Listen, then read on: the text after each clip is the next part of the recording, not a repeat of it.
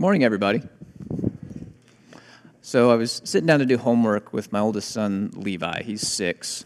Uh, and it was math homework. It was pretty simple. So he was kind of working through the, the math part, no problem. What we spent most of our time working on, though, was his penmanship, because he has unfortunately inherited my bad handwriting. So he wrote his name on the top of his page, and then we had to erase some letters and rewrite them because they were illegible. And then he would write his numbers. We'd have to erase some of them and try again because couldn't really understand what they were. And he kept assuring me throughout this whole process that he was just writing things the creative way. And I had to remind him that creativity doesn't matter if nobody can understand what you're writing. So eventually he acquiesced and he started to write his numbers and his letters the, the correct and legible way. And I really felt like we were making some progress until the next day he brought home his work from school, and all of those creative letters and numbers showed back up, even though I felt like we had really done it the right way the night before. But this isn't uncommon because this has kind of been our routine for the last several weeks, where we will work on certain letters and numbers and how to write them the correct way. And he'll get it, and it looks great. And then the next day, he brings home his schoolwork, and it's like nothing changed at all. And it's a little discouraging because it makes me think, like, I know the work and the time is worth it, but it, it's discouraging because it's like, is it though? Is it worth it? Because things aren't changing. And it doesn't really seem like our, our work is, is working or making a difference in any way. And I know someday it will, but it's just a relatable thing. I'm sure you felt that way before. Maybe you've felt uh, that way about something with your own children, or maybe some completely different part of your life. Uh, maybe there, there was a relationship that you were trying to mend or to strengthen. And you're putting yourself out there and you're trying to do everything you can to make smooth roads and to you know, improve that bond, but it just doesn't seem to matter. Like all your efforts seem to go in vain because what you're doing just isn't working and things aren't improving. Or maybe you're trying to get ahead in life, and so you're putting in some extra hours and putting in some overtime and really trying to go the extra mile, or, or maybe even started a side hustle. You know, you got this extra thing going on because you want to try to get ahead a little bit, and then life happens and all that extra income just gets wiped out because there was a car repair or something like that. Life zigged when you zagged. It's discouraging because it seems like maybe things just aren't working out. And when things in life don't work out, it causes us to second guess, maybe even question some things. And God is not immune from that second guessing and, questioning. Sometimes when life doesn't break our way, we question Him. It's not uncommon for people to second guess is, is he really good? Does he care about this situation? Is he still there? Is he working? Because it doesn't really seem like it. Otherwise, things in life would probably go a little different, we think.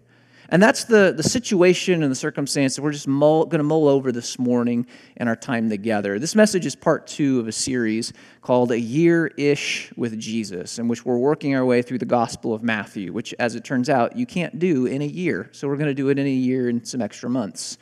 And so this morning, we're going to be looking at Matthew chapter 1. If you have your Bibles with you, I want to encourage you to open up to Matthew chapter 1, starting in verse 18. If you don't have your Bible, you can follow along on screen behind, or you can download the FCC Monmouth app to your mobile device. Tap the Sunday button in the bottom right hand corner, followed by our sermon notes, and you'll find our passage pulled up ready for you to engage with and get the most out of our time. So, our story this morning is very familiar. It's one we've likely heard many, many times, which sort of puts us at a disadvantage because the frequency with which we've heard it can kind of overshadow just how odd it really is. Uh, this is not something that the original audience of this story, first century Israelites, would have suffered. They fully recognized just how strange this little story was. We're talking about the story of the virgin conception, as told by Matthew. So let's take a look at that story, and let's take a look at how Matthew tells this story, not just to us, but to his original audience in the first century. In verse 18, it says, This is how the birth of Jesus, the Messiah, came about. His mother Mary was pledged to be married to Joseph, but before they came together, she was found to be pregnant through the Holy Spirit. Because Joseph, her husband, was faithful to the law, he did not want to expose her to public disgrace. He had in mind to divorce her quietly. But after he had considered this, an angel of the Lord appeared to him in a dream and said, Joseph, son of David, do not be afraid to take Mary home as your wife because what is conceived in her is from the Holy Spirit. She will give birth to a son, and you are to give him the name Jesus, because he will save his people from their sins. All this took place to fulfill what the Lord had said through the prophet The virgin will conceive and give birth to a son, and they will call him Emmanuel, which means God with us. This is a story of the virgin conception. Like we said, it's one we've likely heard many, many times around this time of year. Joseph, who is pledged to be married to Mary, uh, and in that sense, that word means they legally were married. They didn't live together, they hadn't um, um, consummated the marriage or anything like that. He learns that Mary is pregnant, which is problematic because they have not yet consummated the marriage. And while we have a lot up on them as far as scientific knowledge goes, even then they understood full well how babies were made. And so Joseph is very troubled by this, oh, understandably so. And so he decides to divorce his wife, which most people probably would in that circumstance. And then this angel appears and says, No, no, no, Joseph, don't worry about it. She didn't cheat on you, she's not been unfaithful. This is a baby conceived by the Holy Spirit. This is God's baby. You don't need to worry about it. And Joseph believes this story. And it's understandable because he had a very powerful personal experience. And when we have powerful personal experiences like that, it oftentimes is enough to convince us of things that might otherwise be unbelievable. And a good example of this, uh, I met a guy this week named Wayne. And Wayne is somebody who grew up uh, in Maryland in a strange, his family practiced a strange mixture of Judaism and New Age belief, which is just a, if you study, that's a weird concoction, but that's how he was raised. Wayne himself kind of got to the point where he didn't believe in a God at all. He just kind of was going through life. And so he pursued pleasure and he pursued what would he thought satisfy him through different relationships with various men throughout his life. Uh, and he was never really satisfied. And then about a year ago, he didn't go into a great deal about it, but he, he said he just had this experience where he knew in that moment not only was God real, but it was the God of the Bible as found in the gospel of Jesus Christ. And it was such a powerful, undeniable experience that even though he'd spent his entire life denying that that was even a possibility, he was convinced in that moment, gave his life to Christ, became a believer in Jesus. It was a wonderful, wonderful testimony. And that's not even the craziest part about Wayne's story, which we'll hear a little later. But it's just a good example of sometimes we can have those personal, powerful experiences that convince us of things we might otherwise not be able to believe. And Joseph had one of those. But what if you weren't Joseph? What if you were like Joseph's buddy? And one day after work, you're sitting down to have a skein of milk, and Joseph's telling you this story of, hey, you know, my fiance's pregnant, but it's God's baby, so it's totally cool. She didn't cheat on me at all. What are you going to think, right? When he tells you that, you're going to think this is the worst cover up story in the history of adultery, and my poor friend is just so delusional, he doesn't want to face facts. That's how everyone else in the universe would hear that story because let's face it, it's weird. And that's how first century Israelites that Matthew is writing to would have heard that story. And that's why Matthew appeals to something beyond personal experience. He appeals to what we're going to call today the prophetic witness the prophetic witness, when we use that term, what we mean by that is the voice of the Old Testament prophets and what they had to say about God's plans and God's work. What is their testimony? And Matthew, writing to first century Jewish people, he appeals to the prophetic witness, not just in this story, but actually to five different prophetic utterances over the first two chapters of his gospel to try to explain and legitimize some of the admittedly strange things that surround the birth of Christ. And in doing so, he says, look, these stories, they may sound a little odd, but they're not without precedent. God kind of called it out a long, long time ago through his prophets. And even more than that, he's saying because all of these weird things happen to this same person, it kind of speaks to the legitimacy of who Jesus is. I mean, all of these prophecies speaking about him and this virgin birth and all these other stories. It really is kind of an amazing thing that Matthew can sit down and look at the Old Testament and listen to the prophetic witness and give it to the first century Jewish people and say, look, this is worth listening to. But as amazing as that is, there's a lot more significance to these prophetic witnesses than just proof texts and evidence that these stories aren't so weird. There's actually a very significant message. It's being spoken not just to those first century people, but to you and I today that still matters a great deal for our lives. In order to appreciate that, we have to understand how this mattered to them long ago a little bit better. So, when we look at this prophetic witness, what we start to see is that, first of all, it speaks to the fullness of God's work through Jesus This was something that was really important to the Israelite people. We'll explain why it was so significant in a little bit, but let's just look at what we mean. Let's look more specifically at this prophetic voice. This is Matthew chapter 1 verse 23. This prophecy says the virgin will conceive and give birth to a son, and they will call him Emmanuel, which means God with us. This is a prophecy that was spoken from God through the prophet Isaiah to King Ahaz of Judah uh, in the book of Isaiah, chapter 7. It was about 700 ish years before Jesus. And there is a, a, specific context surrounding this and a reason why Isaiah says this. You can read it yourself in Isaiah chapter 7 some other time. But the very abbreviated uh, version of it is this King Ahaz was unfaithful to the Lord. There were enemy nations that were about to invade Judah and instead of seeking God, he sought refuge and help from Egypt, uh, an adversary that he was not supposed to seek help from because he didn't trust God. And God even came to him and said, Look, just ask me for a sign. I will prove to you that I'm trustworthy. And Ahaz said, Nah, I'm good. So the prophet Isaiah comes to King Ahaz and he says, in short, Look, I'll give you a sign anyway, but this time it's not going to be a good sign. He says, This young woman, and the Hebrew word that's used there is, is a word that can mean a young woman of marriageable age, not necessarily a virgin, but that's usually a maiden was a virgin. There's a whole body of literature about that. But he says, This, this young woman, your wife, she's going to become pregnant.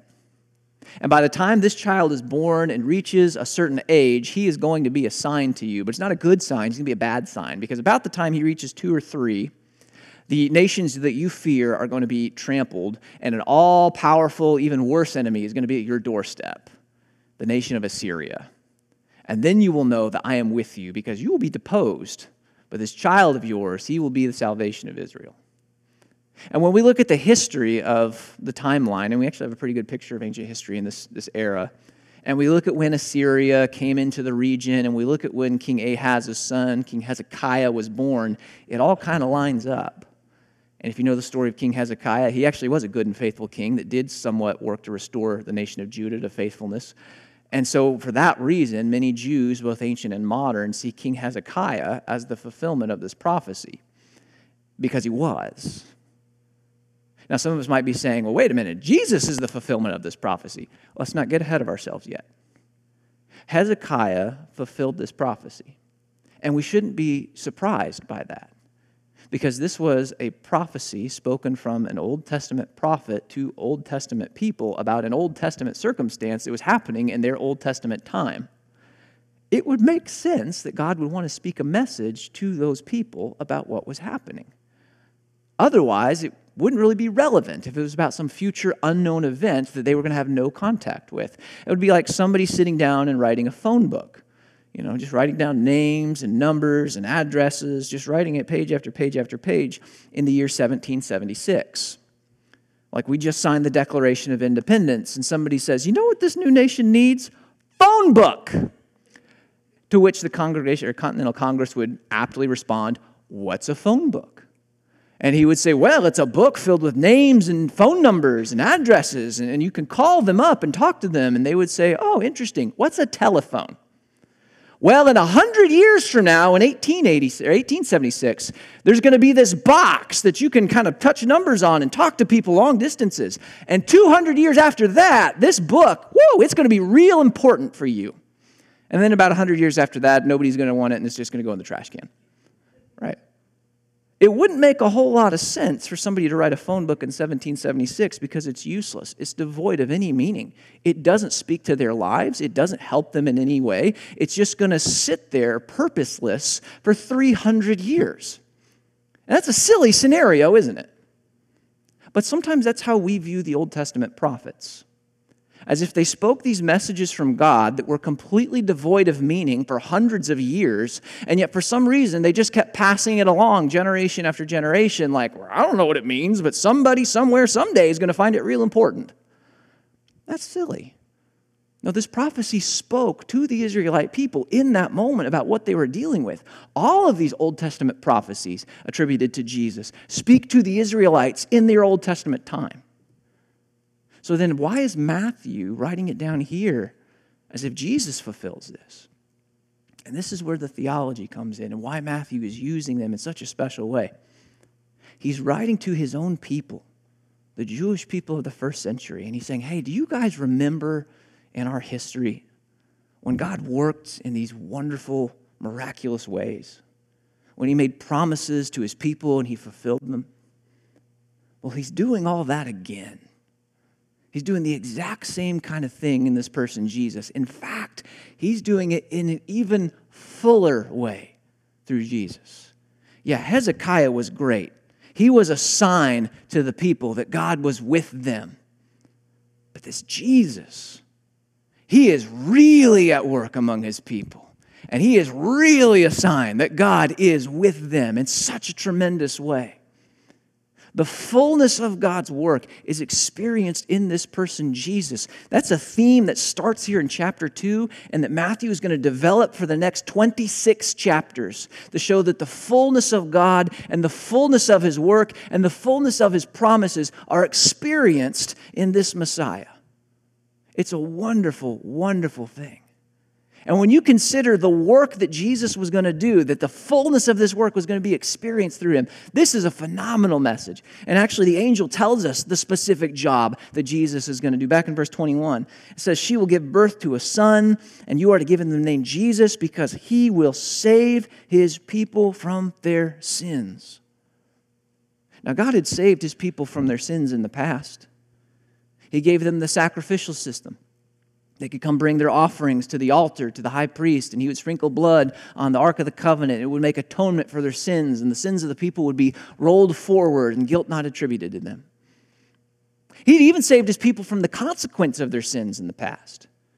In the book of Judges, my, my small group's doing a study through the book of Judges right now. It's filled with the sins of Israel where the Israelite people forsake God and abandon Him and follow idols. And as a result of their sin, these oppressive rulers come in and, and suppress them and, and treat them harshly. And the people cry out, and in His mercy, God raises up a Savior and liberates them from their bondage.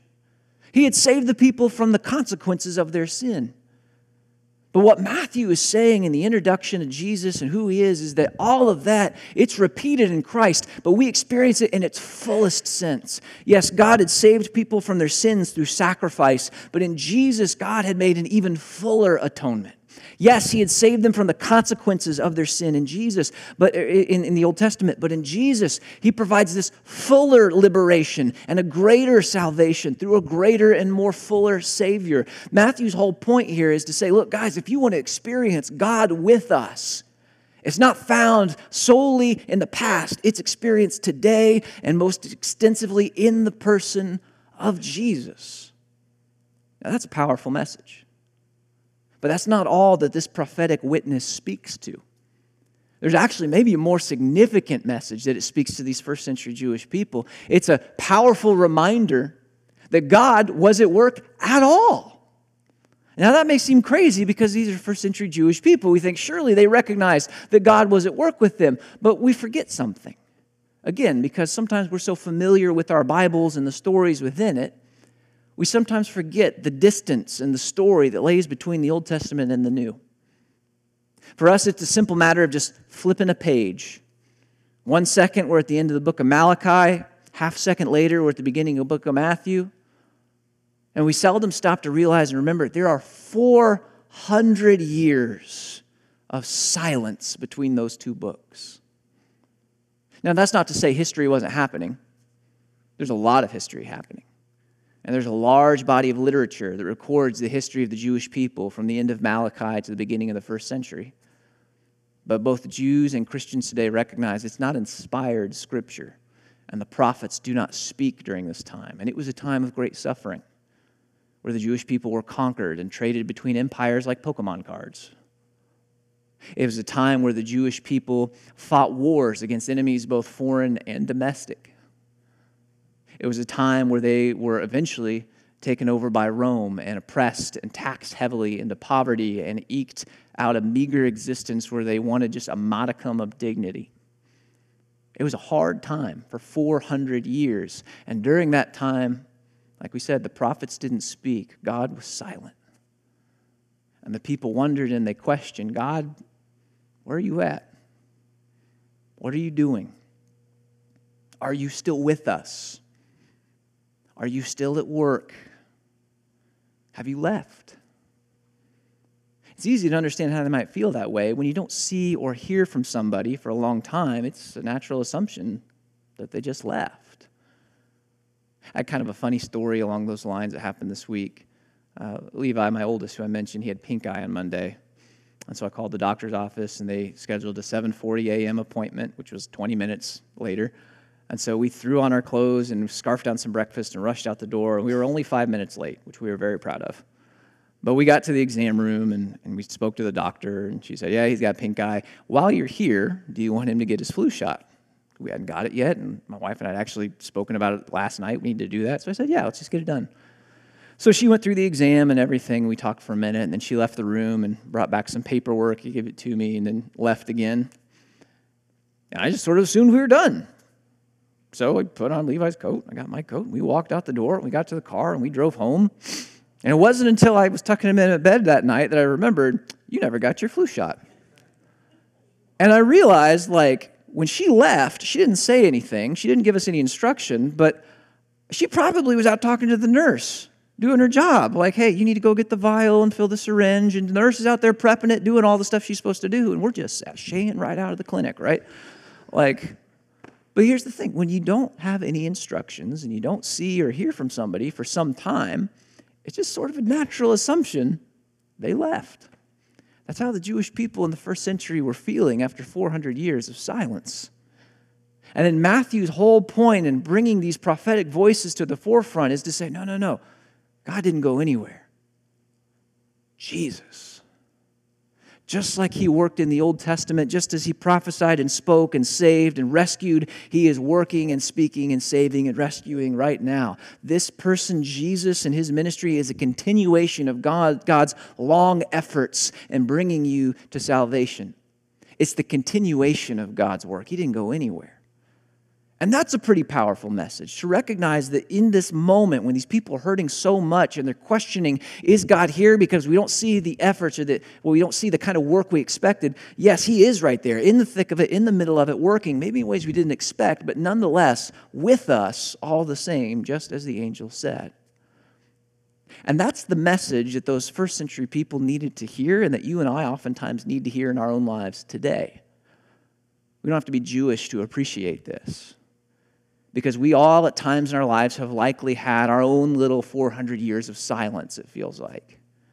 Whenever life zigs, when we zagged, or life doesn't break our way, when we experience those discouragements and disappointments that we spoke about earlier, when your family's a mess, when somebody else's life just looks easier than yours for some reason. Why does everything go their way and why does all the junk fall on us? It's easy to become discouraged, but it's in those moments when this prophetic voice, this story of Jesus, speaks to us in the thick of it.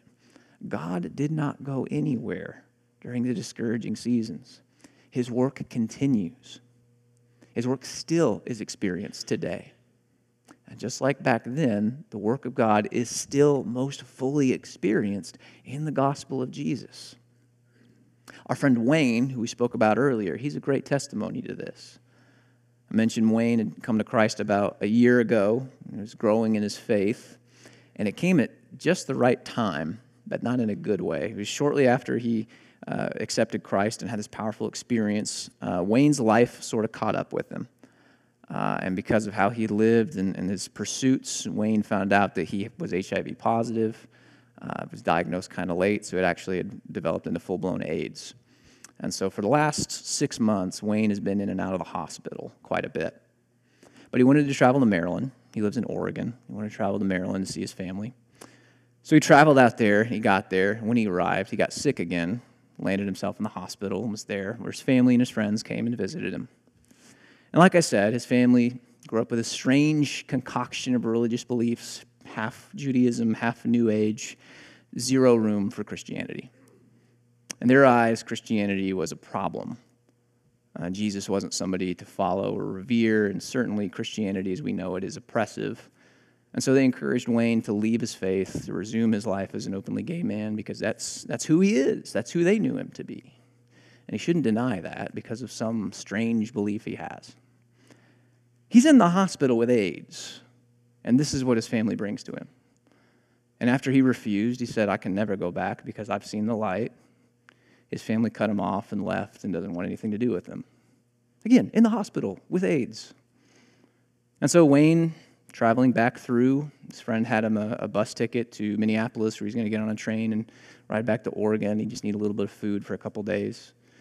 So we were talking, and what impressed me so much was that Wayne didn't choose to be discouraged in this moment. He didn't question if God was still at work in his life, even though it would have been understandable given the discouragement he experienced. Instead, Wayne could see God at work all over his life. And it was experienced through the gospel. He said, God is the one who opened my eyes and showed me the light. God is the one who rescued me and redeems me. God is the one who's going to welcome me at his gates when this body inevitably gives out. And as Wayne talked, I could see God at work in his life in different ways. God was the one that was changing this guy's heart and mind to look at life differently and to see with a different perspective. God was the one who was sustaining him and encouraging him as he traveled across the country to go witness to his family, and as he traveled back to Oregon to try to share the gospel with his friends and past associates before it was, well, there was no more time. God had given this guy a new purpose and a new lease on life. And yes, his body was wasting away, and yes, his family had left him. That didn't mean God wasn't at work in Wayne in powerful ways, changing him and shaping him and forming in him the newness of life. Oftentimes, gang, that is the powerful work of God that we experience in our lives. Sometimes we expect God's work to look like it did in the Old Testament, where waters part or armies topple. But what is really of more benefit to God? Is it to part some oceans or is it to transform people to live with Him forever? Is it, is it to form this world to appease my temporary will or is it to shape you and I to fit into His eternal will? Is it to make our days on this earth, our few days on this earth, a little easier and simpler? Or is it to change us into the kind of people that live eternally with Him in His presence? There's a greater work happening in us through the gospel than anything God accomplished in the Old Testament. He is performing miracles, but it's not miraculous manna from heaven. It's raising dead people back to life making sinners into righteous saints, giving us new perspective, a new lease on life, a new purpose, and a new mission, and a new calling. There is a powerful work happening in you today, oftentimes through the discouraging moments of life. And we experience that powerful work of God most fully through the person of Jesus Christ and the way he is changing us and making us new again. And we may be tempted to see that as some sort of consolation prize because life is still difficult and isn't going my way. But again, what is of greater benefit and what is the more difficult task? Is it for the creator of the world to part the, the seas or is it for Him to reach into our lives, even the difficulties and the discouragements of our lives, and work them in such a way that they cause new life to spring up within us? There's a powerful transformation happening in us through Jesus. So when you experience those discouraging moments of life, I would encourage you and plead with you don't see those as evidence of silence look at those as opportunities for the voice of God to speak powerfully into you and to work in you, not through miracle and not through making all the loose ends come together, but through the power of Jesus to change you and shape you into the kind of person He always dreams you to be. A person who transcends this world and its difficulties and stands at His gates with Wayne, changed and transformed through the power of Jesus. Let's pray. Father, we thank you for the encouraging words of Matthew that remind us that you are always with us, that your work never ceases. And though it may, may not look like what we expect or even what we want in those moments, it is ultimately for our good and our benefit. You do more in us than we could ever dream. And you shape our hearts and our minds, our wills, and you conform us to Jesus. It's in Him that we experience the fullness of your grace and the fullness of your love It is in being shaped like Him that we experience the kind of peace we always long for and the purpose and calling we always seek after. And so it's my hope and my prayer for us, those of us who are in those moments of discouragement today, or those who will soon face them, that you would speak into our hearts through the gospel, that you would remind us that through Jesus you have and continue to work powerfully in this world. And I ask that we cling to that work, that we be encouraged by it as we pass through these storms. It's in his name we pray these things. Amen.